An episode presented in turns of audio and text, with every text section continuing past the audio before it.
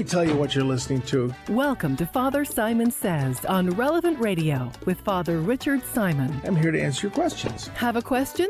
Give us a call. 1 888 914 9149. As any question you may have about the Lord, the faith, and the church, That's 1 888 914 9149. this is, in fact, a radio show called Father Simon Says on Relevant Radio.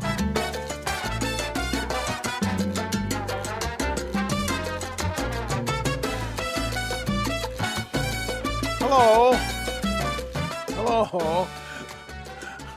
Once again, I'm informed, well, not actually, but I'm close to being informed by the voice in my head that I'm alive. Well, that's good to know. Yes, you are. Yes. This is live. Yes, I'm you are. live, I'm and live. You're live, and we are All right, the show let's is going pray. on. Oh, dear. In the name of the Father, the Son, and the Holy Spirit. Come, Holy Spirit, fill the hearts of your faithful, and kindle in them the fire of your love. Send forth your Spirit. They shall be created, and you shall renew the face of the earth. Lord, you taught the hearts of the nations by the light of the Holy Spirit. By that same Spirit, we have right judgment in all things, and evermore rejoice in his comfort through Christ our Lord. Hail Mary, full of grace, the Lord is with thee. Blessed art thou amongst women. Blessed is the fruit of thy womb, Jesus. Holy Mary, Mother of God, pray for us sinners now and at the hour of our death. Amen. Saint Michael the Archangel, defend us in battle. Be our protection against the uh, wickedness and snares of the devil. May God rebuke him, we humbly pray. And do thou, O Prince of the heavenly host, by the power of God, cast into hell Satan and all the evil spirits who prowl about the world seeking the ruin of souls. Amen. In the name of the Father, and of the Son, and of the Holy Spirit. Amen. Well, all right, let's go to the big book on the coffee table. This may not be the best um, show for little kids to listen to because there's a very important topic um, which to us isn't that important, but it was very important to people like St. Paul in the first reading. It has to do with a, an operation that uh, was required by the Jewish law. It was required of men. So um, you might want to think about that because you might have to explain something to a small child. Um, at any rate, I will try to be as oblique as possible. I will mention that operation. Uh, this is the letter to the Philippians, and very interesting. The letter to the Philippians is is a little bit confusing because uh, there are people who suspect that the the the letter to the Philippians is is actually a collection of smaller letters, such it may be. I don't think it changes anything, um, but this this um, idea that that um, it was well it, may be as i said three different letters. So uh, i don't think as i said i don't think it matters. We would be if that's true we would be in the second letter i believe. Let me look that up. But the second letter so they're different three different letters. Now very interestingly i think interestingly uh, i shared this with you um, earlier that there's there's something called the gospel triangle which is a very small triangle uh, whose three points are uh, Bethsaida on the north shore of the Sea of Galilee, um, Capernaum, which is on the north, I believe, on the northwest shore of the Sea of Galilee, and uh, Chorazin, which is up the hill from the Sea of Galilee. Uh, you walk from Capernaum up the hill to Bethsaida, about two miles. From uh, you walk up the hill from uh, Capernaum to Chorazin, about two miles. From Chorazin, you go east about five miles to Bethsaida, and from Bethsaida, you come back about five miles. Uh, you know, these are just ballparks, but it's that small. You come back five miles uh, as the crow flies in a boat over water to Capernaum. Jesus did most of his work in that little triangle, and those three towns were unknown uh, until the 19th uh, and 20th centuries. In other words, they were lost to history. They were uninhabited and buried and only dug up in the very recent past. Well, there is also what I call the the epistle triangle, uh, which is bounded by Corinth on the west, and by Ephesus on the east. And right in between is the Aegean, the Aegean Sea. And it, it was, uh, uh, Greeks didn't look at water as an obstacle, the Greeks looked at water as a vehicle. They were maritime people, and all those little islands were populated by Greeks. The north of these three cities would have been Philippi, right at the top of the Aegean Sea. And it was um, uh, kind of, well, kind of the boonies. Uh, Philippi was, uh, I believe, uh, named for um, uh, um, Philip of Macedon. Uh, of course, I may be making that up. Let me see if I can. I'm sure it was. Yeah, let, I'm, let me just make sure I'm not making that up. Okay, the foundation of Philippi. Um, yeah, it was uh, King Philip II of Macedon in 356 BC. That would have been the father of uh, of um, uh, uh, Alexander the Great. So that's where we are in this, and it's it's wasn't a huge town. Um, but it was important. It was a, a, a fortress on the um, um, uh, on the I think the Egnatian Road, one of the big roads that went through the Roman Empire. So this was a a good place to, to spread the gospel. So that's kind of the background of it, and the three things that that uh, um, are dealt with in this letter are. Um, well, they are, uh, of course, as in every every group, uh, the the middle, which we're in. Uh, um, we're in the arguments that people are having.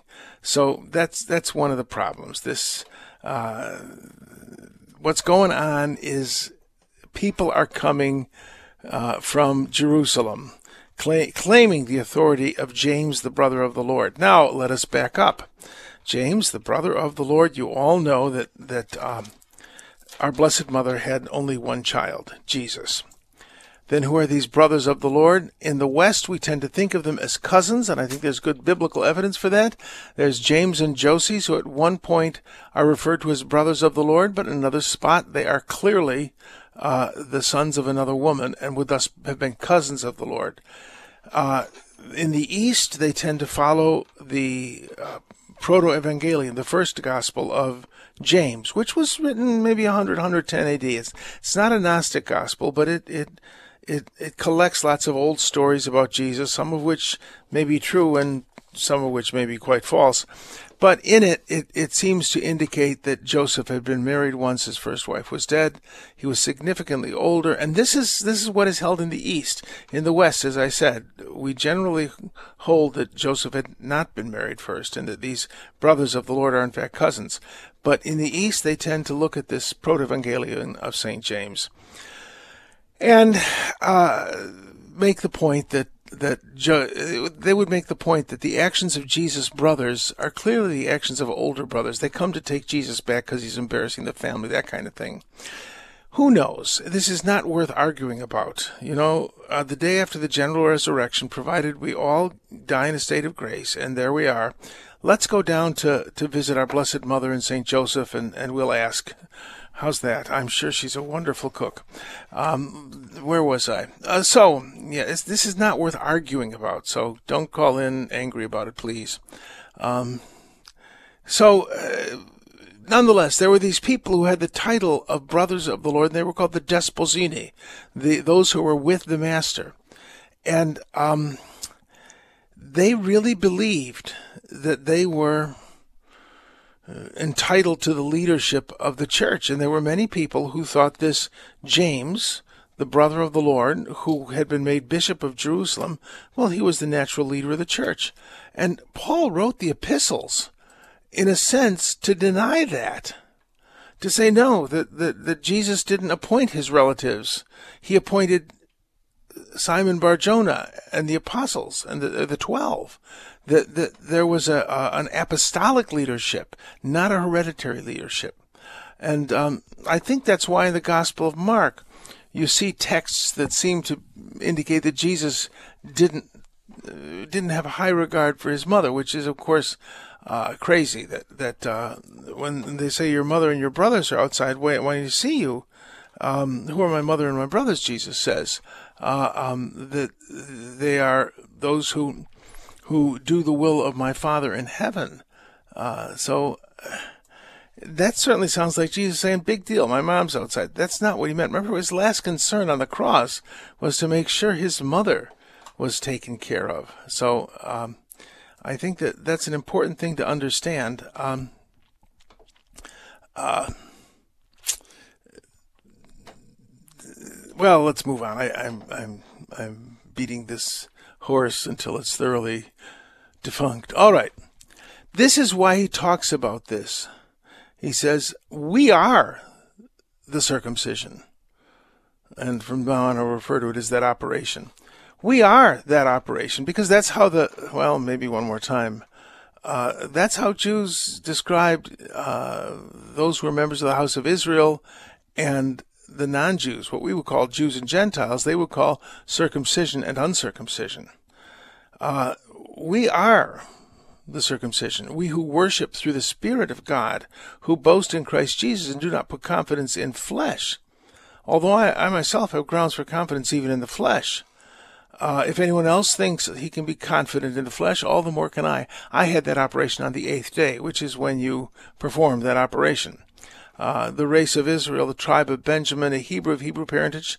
Notice he doesn't call himself a Jew here. He call, he talks about Judaism elsewhere, but he he's not a Jew. He's an Israelite of the tribe of Benjamin, a Hebrew of Hebrew parents, in observance of the law, a Pharisee. In zeal, I persecuted the church. Now, I maintain that that that uh, modern Jews, and I get this from Rabbi Lefkowitz, are more properly called rabbinical rabbinic Pharisees. Uh, rabbinic Phariseeism is the religion of Judaism, and of course, you know I can be pretty picky about this, but I think clarity is important. Uh, that that um, that any person today you meet especially if they are religious, who calls himself a Jew, is theologically a descendant of the Pharisees. And a Pharisee was a respected and honored person. You know, we Christians have got to get over using that word as a kind of, oh, you're such a Pharisee. Well, that's a good thing. It's someone who is zealous for the law of God, zealous for defending the truth of, of God. And um, uh, I think that's that's a real important thing. Um, to respect that. But it is interesting here that Paul no longer calls himself a Pharisee. That's kind of interesting. He, he calls himself a, uh, a, a Jew, or he calls himself a Hebrew and an Israelite, a Benjaminite, because he was the tribe of Benjamin. So that's all kind of interesting. Uh, let us move along here.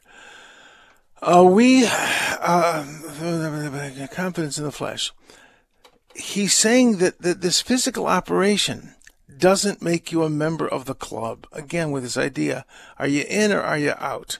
This was a very important uh, operation. You know, you see, uh, um, I know quite a number of Ethiopian and Eritrean Catholics, and you will see frequently see them with a small cross tattooed on and uh, they are. Um, um, that's an indelible mark that they're Christians in a world which in which being a Christian can be fairly dangerous. Uh, um, I think that that's really kind of bold of them. Well, that's exactly what circumcision was. Now, in the ancient world, uh, people think that lots of people went around without clothing. That's just not true uh, that, that you know, we see all these glorious statues. They're statues. People wore clothes, trust me. Except in one place, in the gymnasium. At the gym, the word gymnos, from which comes gymnasium, literally means naked. So the gymnasium was the place of nakedness. Uh, that's just how they did it. And so the gymnasium was kind of like what we would think of as the health club. So the mark of that operation would be very public. And as such, it kept Jews and Gentiles apart. That that uh, Gentiles looked at that as obscene, at, at that mark of circumcision. Um, imagine a religion that would demand that you cut off an earlobe. Who would want to join that? So this was a big deal. It kept these two groups of people, and and um, Jews were about ten percent of the Roman Empire. Uh, in an empire of six, seven, seven, 60, 70 million, they were hmm, anywhere between six to ten million people. They were they were a good hunk of it. They were they were all over, especially the Eastern Empire, and they could be very difficult uh, because they did not want the Romans to impose Roman religion on them. So, at any rate, um, uh, so that's why that's why this is a big deal, and people are coming from the Jerusalem church to say, you know, you can't be a, a follower of Jesus unless you undergo that operation. And Paul is saying, nonsense. We are the chosen. We who worship through the Spirit of God, that we've gotten something better. And our way of life should distinguish us from the world in which we live and not a mere physical operation, because a mere physical operation, well, that doesn't do anything. So that external uh, compliance to certain rules, though rules are very, very important, it's not salvific. That the law, I mean, the 613 commandments, uh, or 603 commandments, the 10 would suffice. All right, I want to go to the gospel, so I'm going to leave it there. Um, again, the same deal. This man welcomes sinners and eats with them. You weren't even to eat with people who had not undergone that operation, and you weren't to eat with anyone who was, well, a sinner. Now, people say, well, I, I, I, I want to accompany people. I don't want to accompany people in their sin. Remember, Jesus came to change them, to to to uh, um, take them away from their sins, to free them from their sins, not to join them in their sins. Um, I remember a wonderful ministry. There was a ministry in Uptown when I and in well, the near north um, uh, of well, I, I, want to be discreet again. Um, this was Emmaus Ministries, and it dealt with young men who were almost all drug addicts who who sold themselves. Um, and this was a, a, heroic ministry. There was another ministry that uh, with big van and well funded that just went around and passed out things to people who were involved in that life. But Emmaus didn't do that. Emmaus, they really genuinely accompanied these people all the time trying to get them into Christ and to get them out of the life. To get them, they, they had a farm where people who were drug addicts could go and get medical attention and, and withdraw. It was a heroic ministry. Um, uh, and, and it wasn't just oh we're in we're we're uh, we're on your side. No, we're not on your side. The Lord is on your side, and if you if you allow yourself to to to be transformed by Him, you can be free of that life. Uh, so, I mean, when people hear about accompanying those who are in trouble, it doesn't mean approving of their of their sinfulness. You know, this idea, well, I don't agree with you, but I support you. You're going to support someone in self destructive and self mutilating behavior? Really? That's love? I don't think so. So Jesus did not indulge, did not uh, support people in their sin he went in to bring them out of their sin. So, just to say that. And I remember thinking, well, uh, the next two parables are about the value of the human being. Uh, I remember thinking, a hundred sheep, meh, spring is coming, there'll be more sheep. Why would I risk my life for the one? I remember uh, meeting a priest who had been a shepherd in his youth on the uh, on, in the foothills of Mount Kilimanjaro. And if you lost a sheep, he said, you went looking for it. Sheep are valuable. They provided milk and wool and cheese and all sorts of thing, things. And when they were very, very old, there was mutton, which was, of course, a retirement program for sheep. But you didn't, you didn't, generally didn't use sheep for meat. They were very valuable animals, so you went looking for it. But the one that I love most is this, is, uh, this is going to be a little long voice in my head, but trust me, I'll try. You've probably heard this, this, yeah, you probably heard this this story before, but uh, My mom and dad were married just as the Depression had broken out, and my father was in law school and teaching rhetoric and debate, and uh, mother came from people who were very prosperous. Well, everybody lost everything. So they didn't have much of a wedding. They had a wedding breakfast, a very simple wedding, uh, in church, of course. And all my father could afford to give my mother was uh, a very thin white gold band with diamond chips in it. And my mother and father did pretty well. You know, my father was a canny investor, and being Teutonic, as we always say, he was frugal, very frugal. And they did well. And I remember looking at my mother's ring one day when she was, I think, doing laundry or something, and saying, Ma, you could get Dad to pop for a better ring now, couldn't you? And at least have him replace those diamond chips that are. And she just looked at me like, Are you an idiot? And then she went back to work.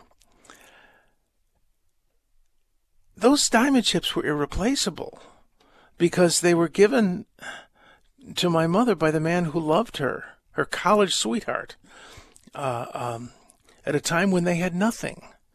Uh, well, why would this woman? I mean, this is a denarius. It's one day's wage. She's got nine left. She'll find it. I mean, she's frantic to find this coin.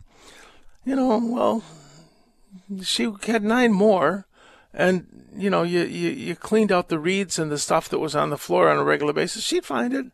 Why did she want to find it? Because i have heard that a, a woman had a, a headdress of coins. You see that often in arab bedouin women. They had a headdress of coins which was their wedding headdress. And one of those 10 coins was probably from her wedding headdress. And uh, it was like the diamond in the young girl's engagement ring. And this parable is saying that you are as precious to God as the diamond in a young girl's engagement ring is to her. It is irreplaceable, no matter how small it is, no matter how poor it is. It is irreplaceable because it was given with love and with sacrifice. So that's how much you mean to God. You mean as much as a lost sheep, and even more, you you mean as much as the diamond in a girl's engagement ring. With that thought, let us move on to a break and we'll come back with letters 888 914 9149. We will open the phones at 888 914 9149.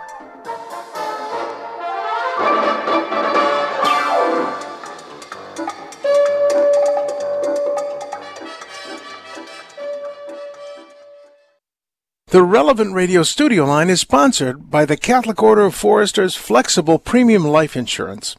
For less than $12 a month, a 40-year-old can get a half million dollars of coverage. Go to relevantradio.com slash forester today. An Illinois Life Insurance Society, not available in all states.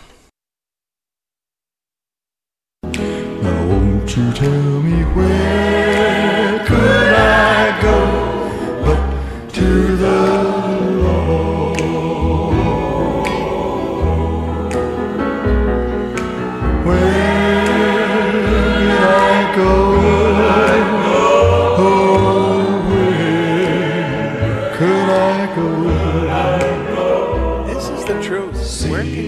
but to the Lord. I mean, I don't know about you, but somehow the Lord is always the last place I go when it should have been the first place. All right, let's go to letters. All right. Uh, um, I think I dealt with this one. Um, the the um, Oh, I meant to call Rabbi Le- Rabbi Lazovsky, not Rabbi Lefkowitz. May rest in peace. But you know, the idea that somehow uh, Mary's pregnancy would not have been scandalous uh, because engaged couples had the right to be intimate. I don't think that's true. I've never heard that from any authoritative source. But I got to remember to call the rabbi about that. That's why I didn't. I didn't eradicate the letter. All right. Um, this is from. Uh, Father Mike in California. Um, so it's about a lot of people calling and asking about indulgences. I know what the Catechism of the Catholic Church tells us about indulgences, and the explanation is basically what I learned growing up as well in semin- as well as in seminary. During my time in active ministry, I don't recall many questions from people concerned about indulgences, even though on special occasion the subject would be mentioned. As I listen to people call, I get the feeling that people think they do exactly X, Y, and Z in order to receive the proper magic that will happen. But indulgences aren't magic. Indulgences are special graces, graces given for prayer and sacrifice. You know, I hate to say this, but I think Father Mike, you're absolutely right. That that that this is this is this is why I kind of harp on the idea of the Pharisees and the law and justification, all that sort of thing. Because we're doing the same thing. We may think it very funny that the the Pharisees would uh, not carry keys, but if it was on a stretchy belt, well, they weren't carrying the keys; they were just putting on their belt, so they had their keys with them, and they could lock and unlock things. That's ridiculous. Well, it's the same thing we're doing. You know, I think indulgences are very real, but they hinge on the repentance of the believer. Um, that that remember, for a plenary indulgence, one must have no attachment to sin. And um, uh, I don't mean to make it sound like, well, indulgences are impossible. They're quite possible and quite real.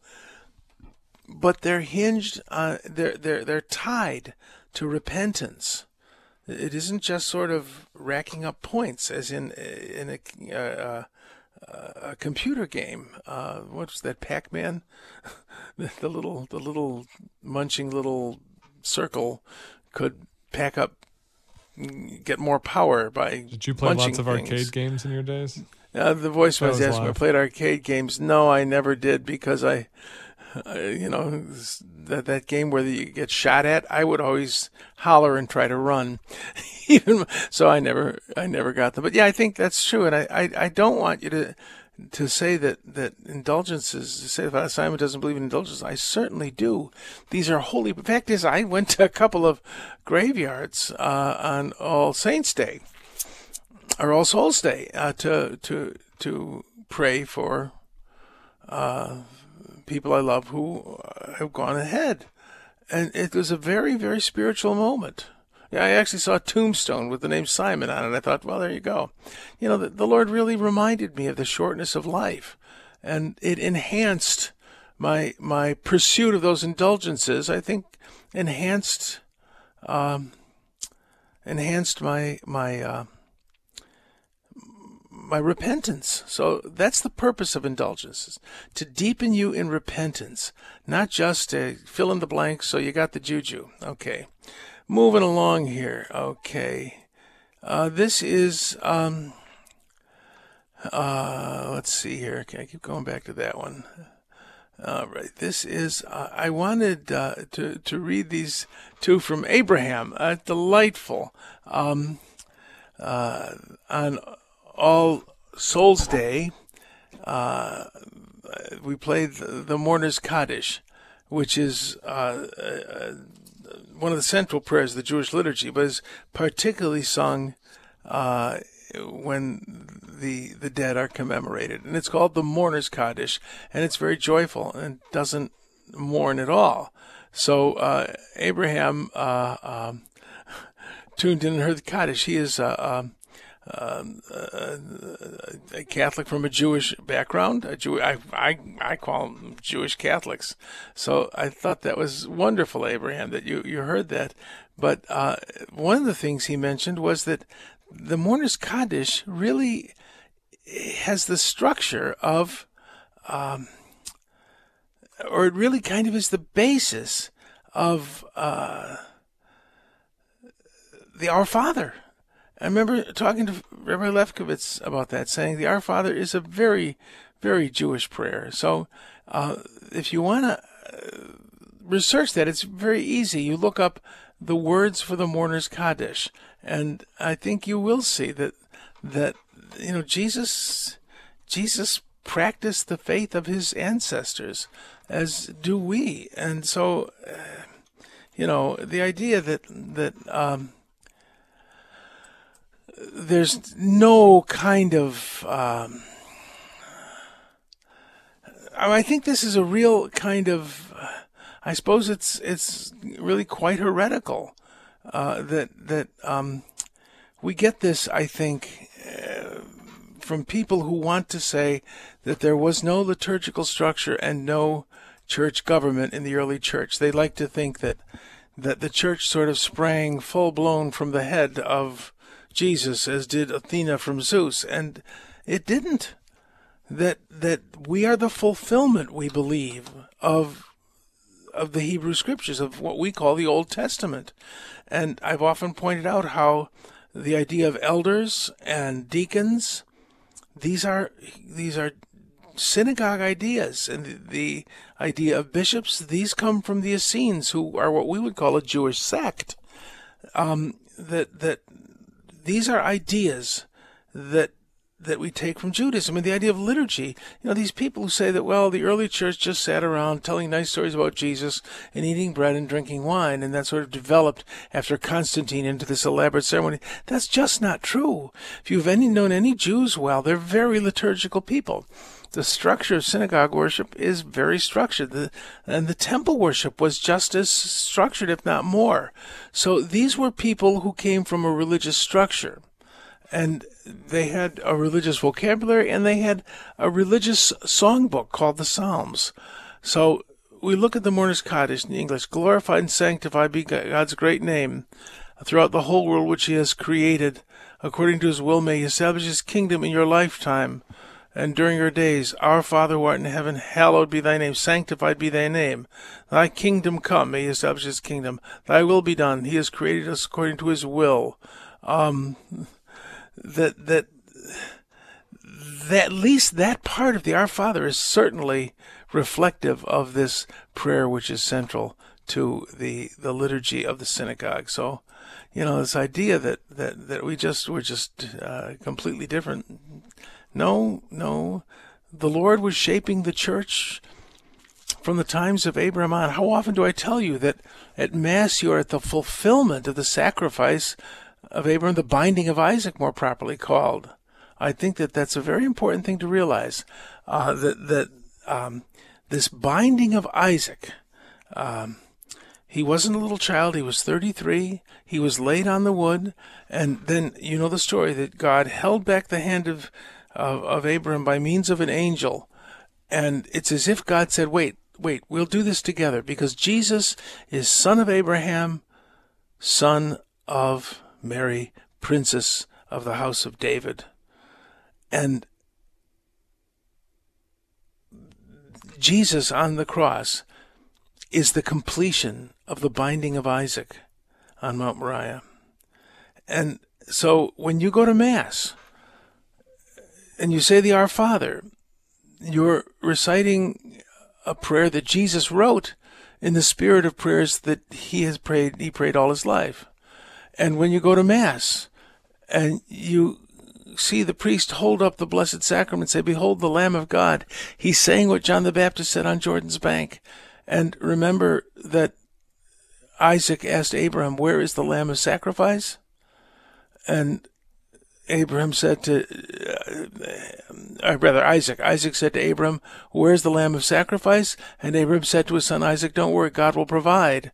And they sacrificed a ram, which is not a lamb.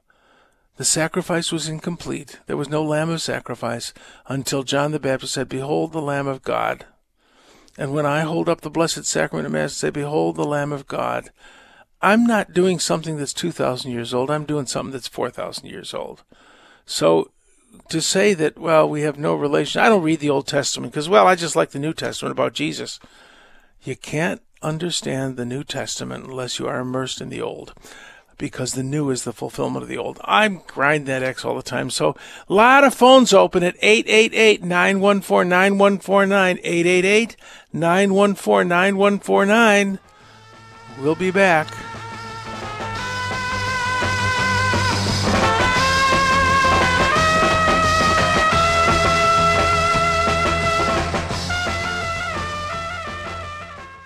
This hour is sponsored by Ave Maria Mutual Funds, where financial goals are aligned with pro life values and fund decisions are based on investment fundamentals designed to preserve and grow wealth without violating moral beliefs. More information at AveMariaFunds.com. I'm gonna sing till the spirit. Moves in my heart. I'm gonna sing till the spirit. Moves in my heart. I'm gonna sing till the spirit. Moves in my heart. I'm gonna sing till Jesus comes. I'm gonna sing, Sing, oh till my Jesus, moves oh, oh, oh my Jesus, oh, oh my Jesus, oh my Jesus, oh my Jesus, oh my Jesus, oh, oh my Jesus, till he comes. Sing, oh my Jesus, Jesus, Well, oh I could just listen to this stuff forever. I love gospel. It, it's, I think it, it evokes in me the same thing. I don't know if the chant does. Oh well, that's just me. All right, let's go to the word of the day. Okay, this is a wonderful word of the day. Um, uh, at least I think it is. If I do say so myself, has said the voice in my head. Okay, because of the excelling knowledge, I count all things. Oh, let's do two words of the day. This is such a cool word. Uh, I count all things as loss. That word is zemia, which literally means a bad deal in business. You know, uh, a bad business transaction. That's what that means. It means, you know, a bad investment. So what he is saying here is, is I count. Uh, let, let me get to the text itself. Where did I put the text? Come on, text. Uh, whatever gains I had, these I consider as loss. Uh, and gains that that that's also a term from business.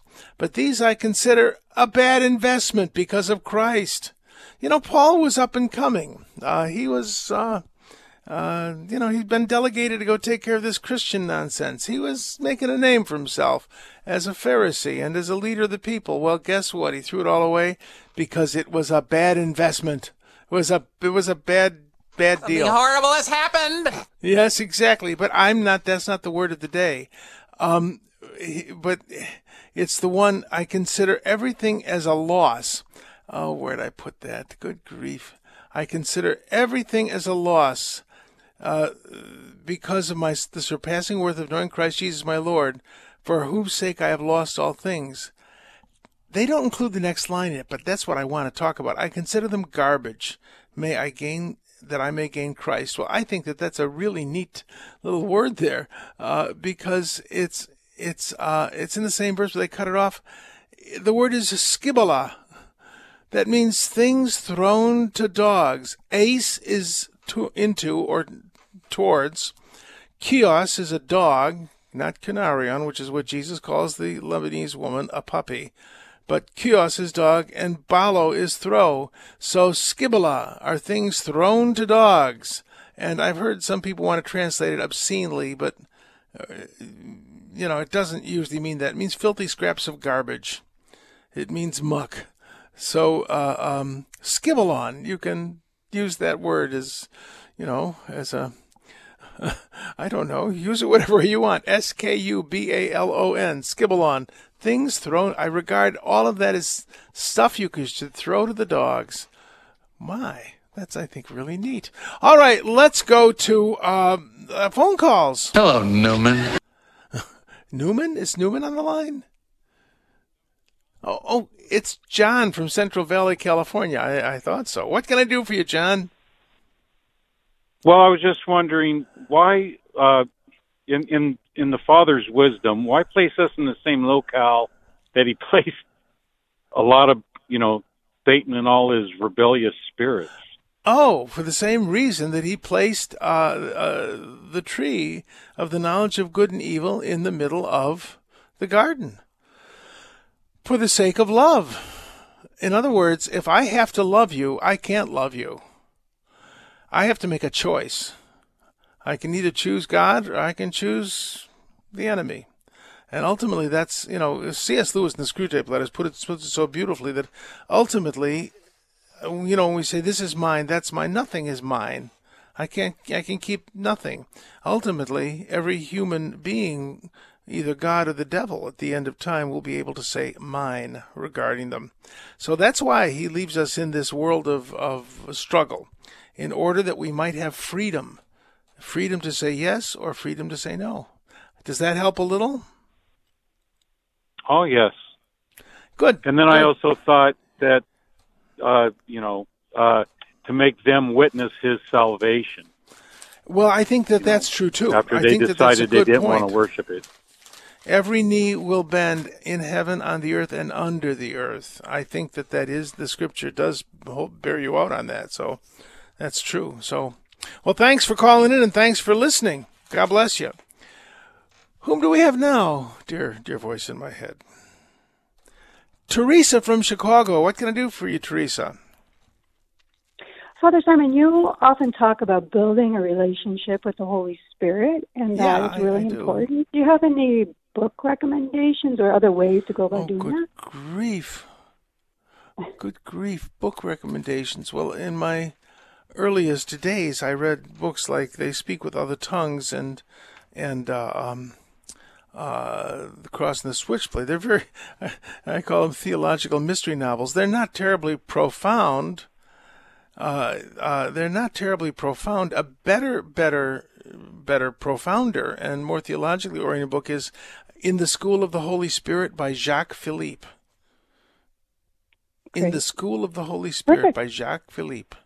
So there, those are those are three possibilities. The first two are fun, uh, but they're they're kind of theological bonbons. But but uh, Jacques Philippe is a very profound theologian. So uh, uh, there's another book I really enjoyed, which is even more poorly written.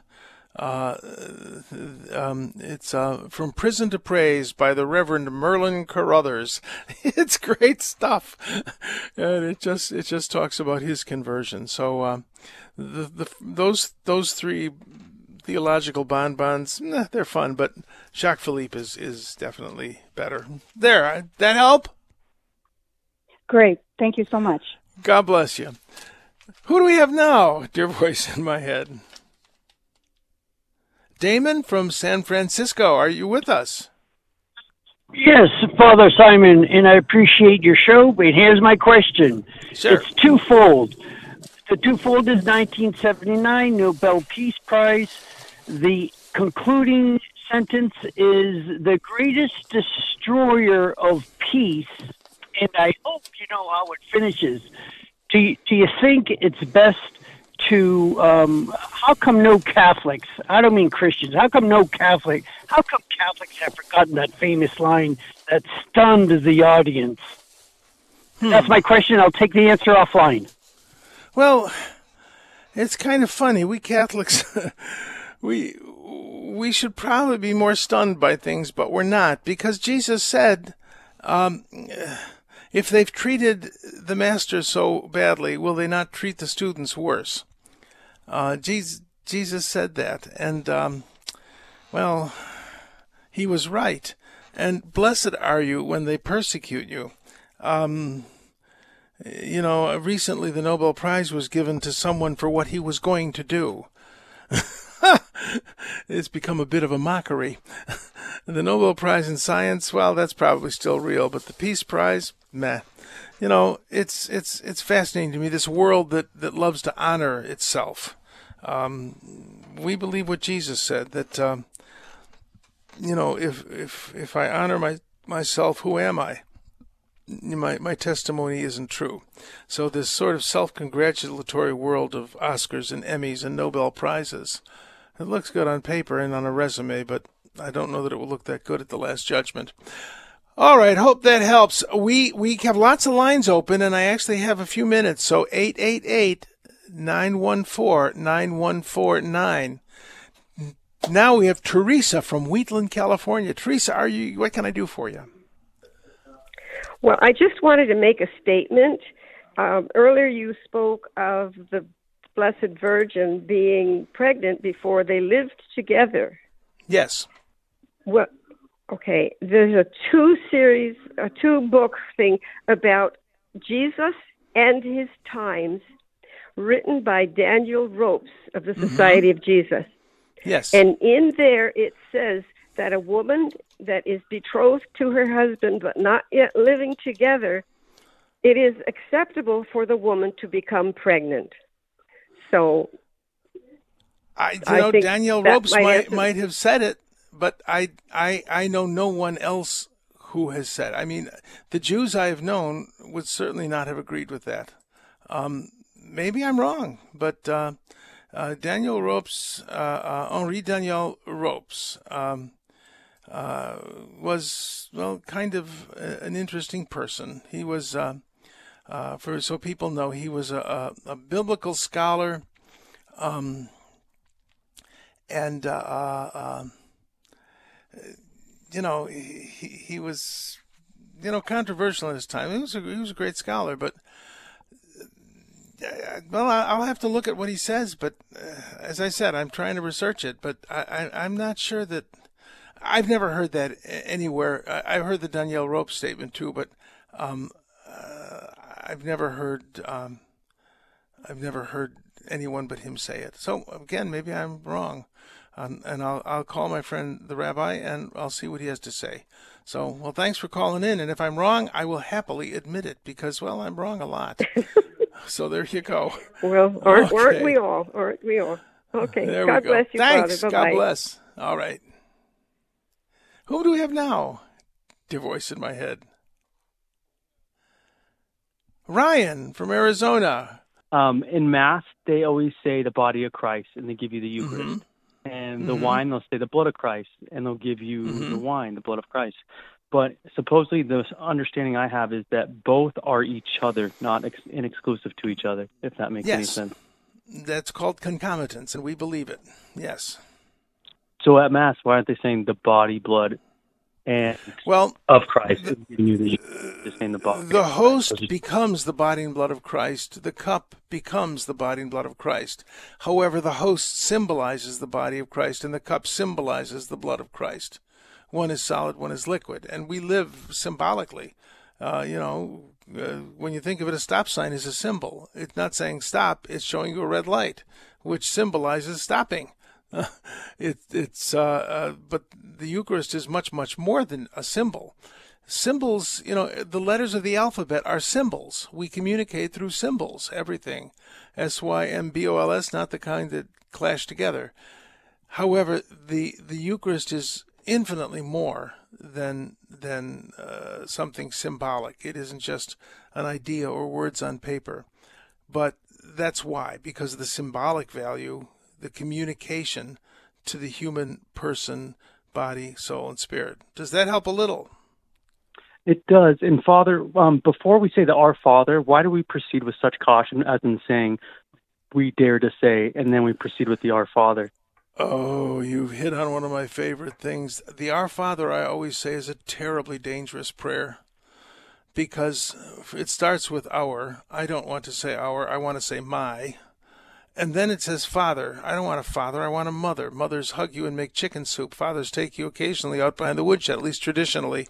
And, you know, I remember my dad would get up in the morning and walk down to the train, go to the downtown, earn a living, and come back he was our father in heaven. I would like him. I would like him to be right there playing with me, but no, he had to leave every day. And then we go on to say, uh, "Thy kingdom come, Thy will be done." I don't mean that at all. I want my will to be done and my kingdom to come. And if you're God, you'll jolly well do my will. Uh, and then give us our day this daily bread. I don't want daily bread. I want a nice stock portfolio, and I want to be guaranteed future security. I don't want just today. And forgive us as we forgive others. Are you not on not on your life? You should forgive me, Lord, but these other idiots. I'm not so sure, etc. You see what I mean? It's a very dangerous prayer. We make perfect liars of ourselves, and then we go to receive Holy Communion. It's very wise of us to say, uh, we dare to say, Audemus dicere in Latin. We dare to say. Does that help? It does. A healthy fear of the Lord. Thank you, Father. God bless you. I appreciate it. God you. so bless you, and thanks for listening. All right, whom do we have now? Benny, from Benny Whittier, from California. Whittier, California. Father That's who we says, got. Uh, what can I do for you, Benny? Well, Benny uh, is confused. Uh, I'm pushing 84, Father, cradle, cradle Catholic. But uh, okay. the other day I heard that when Jesus spends the night praying, if Jesus is God, Well, she is, of course, I believe that. Yes. But why would he pray to himself? He's not praying to himself, he's praying to his Father. His Father is God too. You see, God is a family. God is a relationship, a perfect relationship. So perfect that the two, actually the three, including the Holy Spirit, are one. But they're persons. The word person in Latin actually means a voice. It's, it was a mask that, that actors spoke through. A persona, you made a sound through it. And so a person is someone who has a voice. And so the person of Jesus raised his voice to the person of his father and spoke to him and wept and was there. The Bible talks about letter of the Hebrews, Jesus weeping and crying out to his father. You know, he, he loved his father and he trusted his father. So that's who he's talking to, the father. Uh, and, and, and in a funny kind of way, the word pray simply means to ask. And uh, have you ever thought that God prays? He prays to you. He asks you to do His will in the world, to care for the poor and the sick and the needy. And you're about to get a great opportunity to pray for everyone with Drew's show on the Divine Mercy Chaplet. So don't go nowhere, but you can answer God's prayers by interceding on behalf of those He loves.